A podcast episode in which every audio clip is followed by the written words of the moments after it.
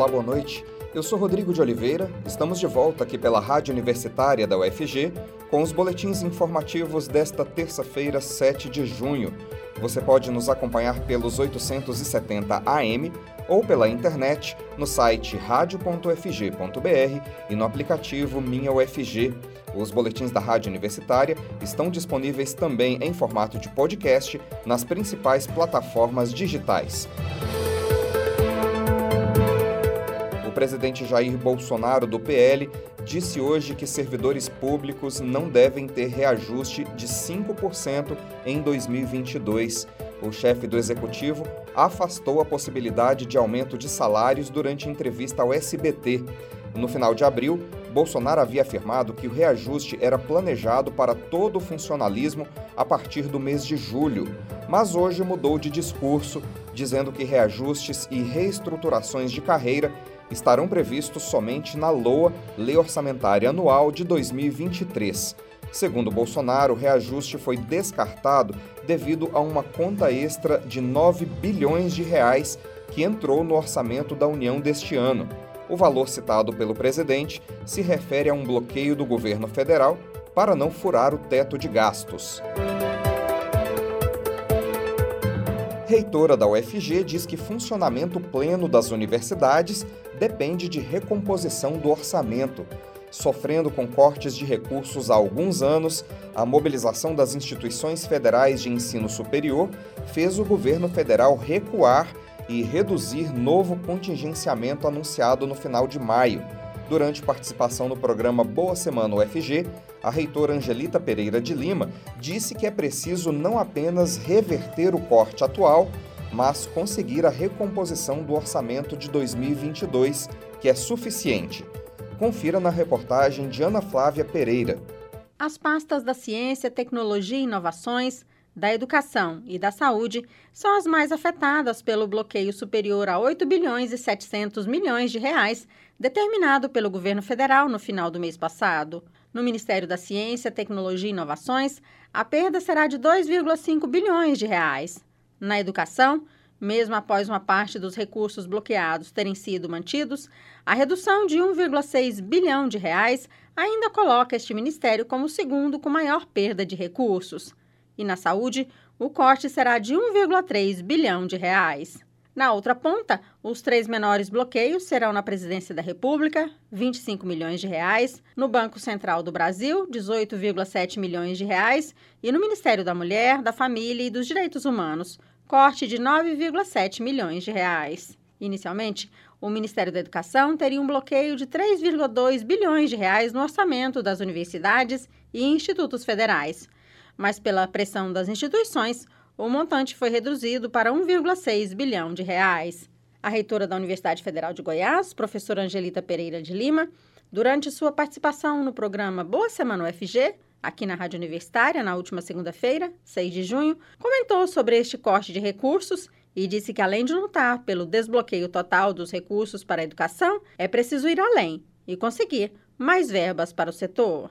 Na semana passada, na Flávia, nós fizemos aqui uma reunião com as instituições de ensino superior aqui do estado de Goiás, que envolve as três universidades federais, o FG, o FCAT, o FJ e os dois IFs. Fizemos uma nota conjunta, unificada, de denúncia, que é o que tem sido feito no Brasil inteiro. Além disso, foram feitas muitas ações em Brasília, a partir da Andifes e do CONIF, é, no sentido de pressionar é, o governo federal, os congressistas, para é, recuar né, desse, desse bloqueio. Associado aos cortes sucessivos de orçamento nos últimos seis anos, mas especialmente, mais radicalmente, nos últimos quatro, nos inviabiliza é, continuar, principalmente nesse momento em que estamos retomando as atividades presenciais. É, ainda na sexta-feira, por conta das pressões, é, houve, vamos dizer assim, um recuo do governo em relação ao, ao bloqueio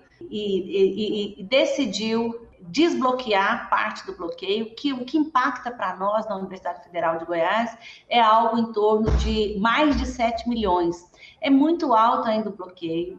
Nós não podemos dizer que essa é uma boa notícia. Nós podemos dizer que a, a boa notícia é que nós estamos no caminho certo. O caminho certo é é, pressionar, denunciar, dizer é, das condições da univers das universidades brasileiras e dizer que é inadmissível não só o bloqueio, é, mesmo que tenha sido desbloqueado aí é, parte né, da, da, decisão do governo da semana anterior, permanece o problema, o problema é grande. Isso não quer dizer que as universidades estão com suas questões financeiras resolvidas, ao contrário, o corte orçamentário nos limita de diversas maneiras. Então, a boa notícia é que é, nós, instituições de ensino superior, nós estamos articulados, atuando no sentido de fazer com que é, a gente reconquiste o orçamento deste ano, mas nós não podemos parar nisso. Nós precisamos da suplementação, porque o orçamento deste ano já não seria suficiente para darmos conta da nossa existência na presencialidade com tudo que é planejado.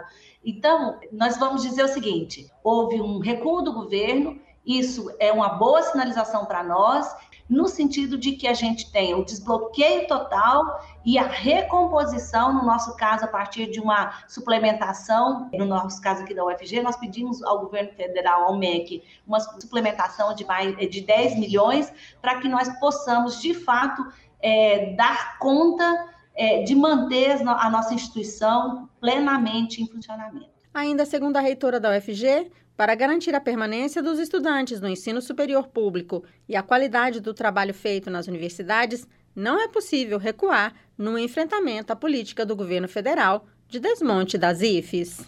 Nós não podemos, é, por conta de uma política do governo que não prioriza a educação, ao contrário, tem feito ações é, cotidianas no sentido de enfraquecer né, é, as universidades, é, nós não podemos, por conta disso, deixar isso contaminar o que está, contaminar no sentido assim de impactar o ensino na universidade. Nós estamos retornando, estamos retornando bem, com certa tranquilidade nesse cenário, que ainda é um cenário de pandemia, e nós, e nós não vamos recuar no sentido de lutar aqui em todas as instâncias e esferas necessárias para que a gente garanta o funcionamento da universidade. Esse é, um, é, esse é um compromisso importante para que a qualidade não caia, para que a gente enfrente a evasão, para a gente tenha condições de manter, garantir a permanência dos nossos estudantes e reduza agora, no pós-pandemia, o máximo possível os índices de evasão da universidade. Então, nós temos muitos desafios e nós não podemos recuar. Ana Flávia Pereira, para a Rádio Universitária. Dados do CAGED, o Cadastro Geral de Empregados e Desempregados do Ministério do Trabalho e Previdência, mostra que Goiânia é o município que mais gerou empregos em Goiás no primeiro semestre desse ano, com 16.072 novos postos de trabalho. No mês de abril, foi registrada a abertura de 4.798 vagas de trabalho formal com carteira assinada. O setor de serviços foi o responsável por impulsionar a criação de oportunidades na capital, com saldo positivo de 3.824 postos de trabalho. A construção civil ficou na segunda posição, com 941 vagas, seguido do comércio, com 734 novos empregos. A indústria obteve a quarta posição, com 62 novos trabalhadores com carteira assinada em Goiânia, enquanto a agropecuária registrou leve retração com a perda de 91 vagas formais na capital. No ranking das cidades goianas que mais criaram empregos, a segunda colocação está com Aparecida de Goiânia, que gerou 3.461 novas vagas de trabalho, seguida de Anápolis com 2.639. viaduto Iris Rezende Machado, na Avenida Goiás, com a Perimetral Norte, será inaugurado nesta quinta-feira, dia 9 a estrutura faz parte das obras do trecho 2 do BRT Norte-Sul, que liga o terminal Isidória ao terminal Recanto do Bosque, pelo viaduto da Avenida Goiás, que passa por cima da Avenida Perimetral Norte, os ônibus do BRT irão transitar em faixa exclusiva. Veículos em geral terão outras duas faixas em cada sentido. O elevado começou a ser construído em setembro de 2020. A obra foi feita pelo consórcio BRT Goiânia e custou 9 milhões e 500 mil reais. A inauguração está marcada para esta quinta-feira, às quatro da tarde. Terceira edição do Consulado à Distância em Goiânia oferece serviços necessários para a regularização da documentação de cidadãos chilenos residentes no país nesta quarta-feira, dia 8, e na quinta, dia 9. A ação será coordenada pela Assessoria de Assuntos Internacionais da Secretaria-Geral da Governadoria de Goiás, em parceria com o Ministério das Relações Exteriores do Chile. O jornalista Delfino Neto conversou com o chefe da Assessoria Especial de Relações Internacionais do governo de Goiás, Jordano Sárvio Cavalcante de Souza, sobre a importância dessa ação para os cidadãos chilenos que vivem em Goiás. Vamos ouvir. Governo de Goiás e Ministério das Relações Exteriores do Chile promovem terceira edição do Consulado à Distância em Goiânia.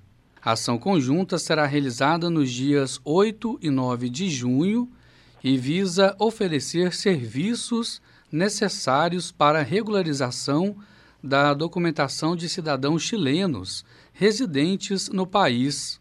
Nos dias 8 e 9 de junho, os cidadãos chilenos residentes em Goiás poderão regularizar a documentação de seu país de origem durante a realização da terceira edição do Consulado à Distância, a ação coordenada pela Assessoria de Assuntos Internacionais da Secretaria-Geral da Governadoria de Goiás, em parceria com o Ministério de Relações Exteriores do Chile. Para falar um pouco sobre esse tema, nós convidamos o chefe de assessoria especial de relações internacionais do governo de Goiás, Jordano Sárvio Cavalcante de Souza. Ele fala ao público ouvinte da Rádio Universitária sobre a importância dessa ação para os cidadãos chilenos que vivem em Goiás. Jordano, boa tarde, obrigado por falar conosco. Boa tarde, Delfino, boa tarde a todos os ouvintes uh, da Rádio Universitária. Uh, a importância deste tipo de atendimento para os cidadãos chilenos no estado de Goiás é realmente providencial. Nós temos uma dificuldade de alguns cidadãos que já são residentes no estado há muitos anos, são velhos, né? é uma população é, chilena que realmente não tem muita facilidade é, para poder estar acessando os serviços é, em Brasília. São serviços muitas vezes simples, né, como a renovação de documentos é, para que eles possam acessar o sistema público do Chile é, por via eletrônica. O Chile é considerado um exemplo aí de é, digitalização de governo que consegue propor bastante serviços à população. E o Consulado Geral de Brasília é, pediu o nosso apoio para poder realizar esse tipo de atividade aqui em Goiânia. Fora então dessa ação, para os chilenos que residem aqui regularizarem a sua documentação somente indo a Brasília. Exatamente, né? O que é um, muitas vezes um transtorno para muitos, né? E estando já aqui em Goiânia, é, eles conseguem acessar esses serviços. Durante esses dois dias, 8 e 9 de junho, o que os chilenos residentes em Goiás poderão fazer? Eles poderão renovar os seus documentos de identidade, seus passaportes, é, o seu cadastro né, único lá, que é um número tipo o nosso CPF aqui no Brasil, é, certidões de nascimento, casamento, é, regularização de óbitos, de provável é, questão, questão de herança, né, é, antecedentes criminais, bons antecedentes, certidão de matrícula é, consular, declaração de, de estado de solteiro e outros atos uh, notariais, né, como autorização de viagem a menor e, e emancipação de poderes. Qual que é o tamanho da comunidade chilena residente em Goiás? A, a comunidade chilena, né, de digamos assim cidadãos chilenos residentes em Goiás, é, computa cerca de 220 a 250 é, pessoas, né? Alguns ainda estão com status aí de regularização de sua residência, mas a maioria desses cidadãos são igualmente também é, duplamente qualificados também como cidadãos goianos.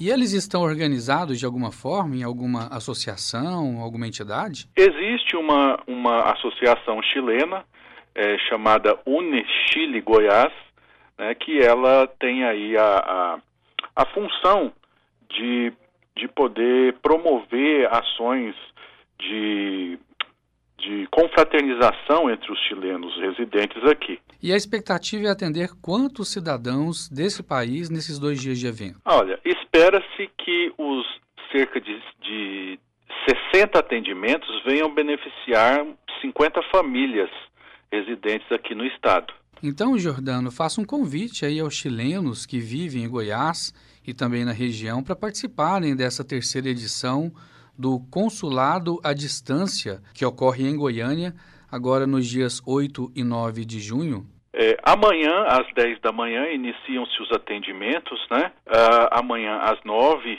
é, se algum cidadão chileno é, que mesmo não necessite de atendimento, mas queira vir saudar o, o cônsul geral que estará presente aqui para regularização dessas funções públicas, né? Ele estará aqui no Palácio Pedro Ludovico Teixeira, no, na entrada do auditório Mauro Borges, bem pela entrada é, da porta do palácio mesmo. Por fim, é, é necessário fazer algum tipo de inscrição para solicitar esses documentos? É, é, para ser atendido, o cidadão ele precisa mandar um e-mail para o consulado, né, que é o brasilia@consulado.gov CL. Então, o chefe de assessoria especial de Relações Internacionais do governo de Goiás, Jordano Sárvio Cavalcante de Souza, muito obrigado por falar conosco sobre a terceira edição do Consulado à Distância, destinado aí aos cidadãos chilenos que precisam aí de algum tipo de regularização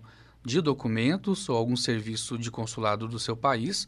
Obrigado por falar conosco sobre essa ação e o espaço aqui na Rádio Universitária está sempre aberto para outras ações da, da sua secretaria que você ocupa aí no governo de Goiás. Nós que agradecemos, o governo de Goiás tem feito eh, iniciativas para auxiliar os estrangeiros aqui residentes, dando suporte e apoio às famílias eh, que possam se beneficiar do nosso trabalho sempre. Delfino Neto para a Rádio Universitária.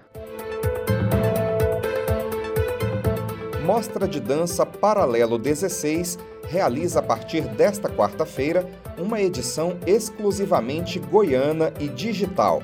Até 12 de junho, a mostra vai apresentar seis espetáculos cênicos de diferentes linguagens da dança. Nós conversamos agora com a Vera Bicalho, que é a coordenadora da Paralelo 16. Olá, Vera. Para a edição desse ano, vocês selecionaram espetáculos possíveis aí de serem transmitidos em vídeo. Foi muito difícil montar essa programação? Os espetáculos foram escolhidos através de duas tendências, né? Tanto alguns espetáculos que foram produzidos para exibição em vídeo mesmo, que foram espetáculos produzidos durante a pandemia, e teve também a opção de espetáculos já gravados em versão teatro, mas que também foram selecionados que têm uma boa visibilidade para assistir em vídeo. Não foi difícil, assim, os, né, os grupos já com a pandemia já estavam trabalhando nessa versão de exibição online. Então, como os grupos eram locais do estado de Goiás, a seleção foi tranquila. Vera, quais são os destaques do Paralelo 16 esse ano? Que espetáculos são considerados imperdíveis? A programação do Paralelo 16, a gente procura fazer com que todos os espetáculos sejam imperdíveis, né? Não tem essa questão de priorizar um espetáculo, são linguagens diferentes, bastante diversificado para ter essa abrangência, para que todos sejam espetáculos únicos e imperdíveis. Então, a ideia é que todos, né, possam assistir a todos os espetáculos e se deliciarem com linguagens diferentes do balé clássico, do vogue, do funk, da dança contemporânea, do vídeo arte, do vídeo dança, tudo isso está na apresentação do Paralelo 16. Essa edição do Paralelo 16 traz duas oficinas de ritmos bastante populares, o jazz funk e o vogue. De que forma esses ritmos dialogam com a dança contemporânea? A proposta do Paralelo 16 trazer duas oficinas diferenciadas, também, novamente, né, eu abordo a questão da abrangência. A gente está falando de dança, as danças que estão movimentando o planeta, o mundo. Então, o jazz funk é uma também uma das danças, um dos, dos movimentos culturais muito forte que tem sido presenciado em vários países. E isso, né, de qualquer forma, dialoga com a dança e dialoga com a dança contemporânea, porque também ela evolui, ela está ocupando outros espaços, ela está inserindo outros símbolos, está inserindo outros veículos de comunicação também dentro da própria dança. E é isso que a gente quer, né? Essa abrangência, mostrar a amplitude que a dança hoje alcança no nosso país. Da mesma forma, o Vogue, também um outro estilo mais peculiar, porém também tem ganhado espaço, tem tido as suas projeções em comunidades. Então, nós queremos também contribuir para a abrangência, a difusão dessa linguagem que é muito bonito, é rico, uma cultura muito rica por trás dessa dança. Essa foi a participação da coordenadora da Paralelo 16 Mostra de Dança, Vera Bicalho. Os espetáculos da Paralelo 16 começam a ser exibidos a partir desta quarta-feira, dia 8, pelo YouTube oficial da mostra. Nesta quarta, a Quasar Companhia de Dança encena Por Instantes Felicidade. Na quinta-feira, dia 9, é a vez dos artistas solo Gustavo Silvestre com Por Dentro Goiânia e Luana Gomes com Hillman. Na sexta-feira, dia 10, o Balé do Teatro Escola Basileu França encena três suítes de balé clássico. No sábado, dia 11, a mostra continua com o espetáculo Porra, Sou Isso Mesmo? do coletivo Gangue Arte. A Paralelo 16 termina no domingo, dia 12, com o espetáculo Senhor Will, da Giro 8 Companhia de Dança. Em 2022, comemoramos 100 anos do rádio no Brasil. A EBC preparou um material que promete resgatar personalidades, programas e emissoras presentes na memória afetiva dos ouvintes de todo o país. O sexto episódio da série relembra as primeiras emissoras de rádio do Brasil. Vamos ouvir. 100 anos de rádio no Brasil. educadoras, clubes e sociedade.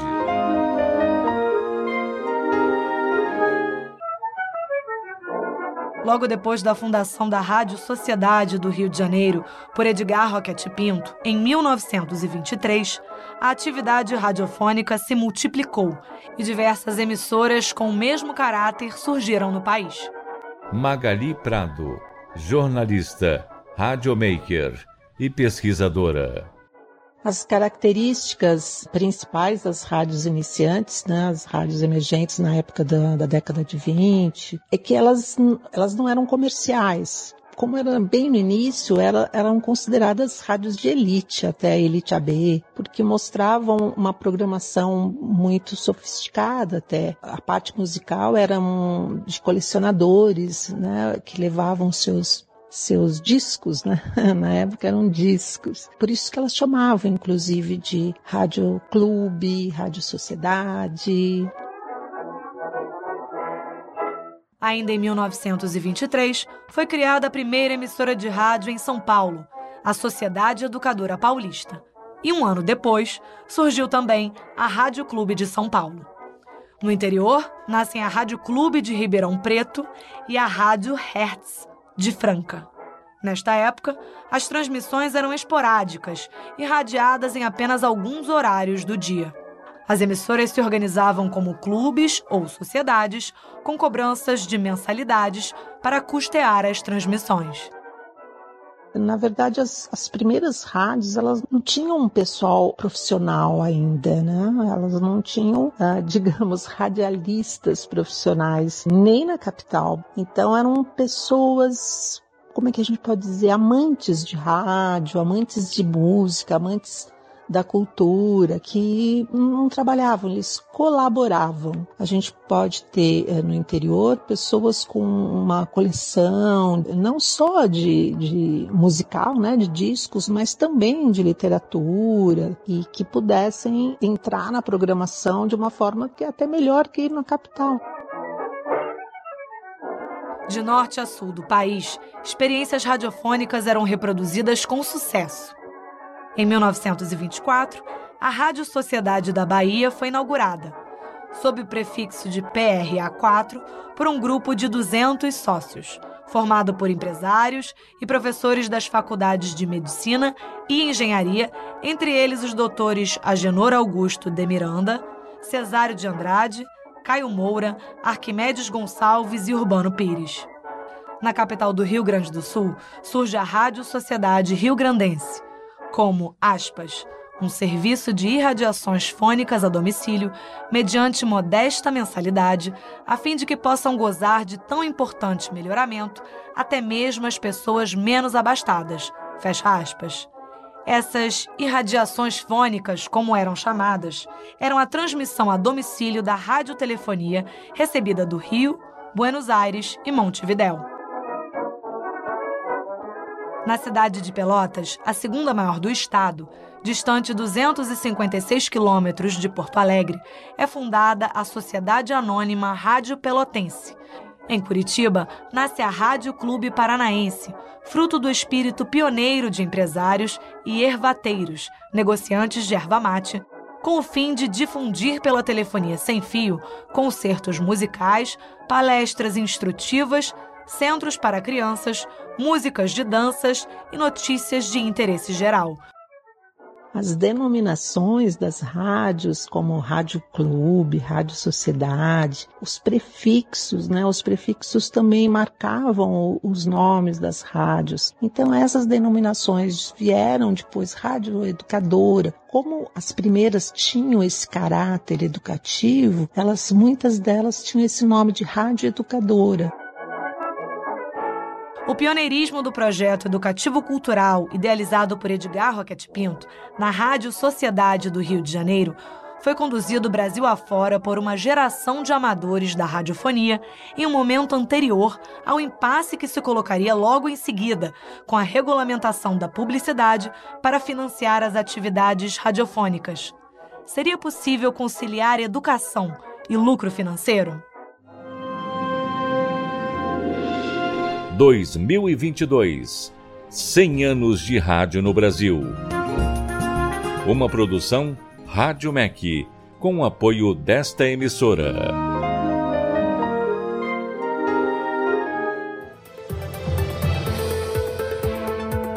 Nós teremos mais notícias amanhã no boletim das 10 horas da manhã. Continue acompanhando nossa programação pelos 870 AM e pela internet no site radio.fg.br e no aplicativo Minha UFG. Nós também estamos nas redes sociais. Curta nossa página no Instagram e no Facebook. Rodrigo de Oliveira, para a Rádio Universitária.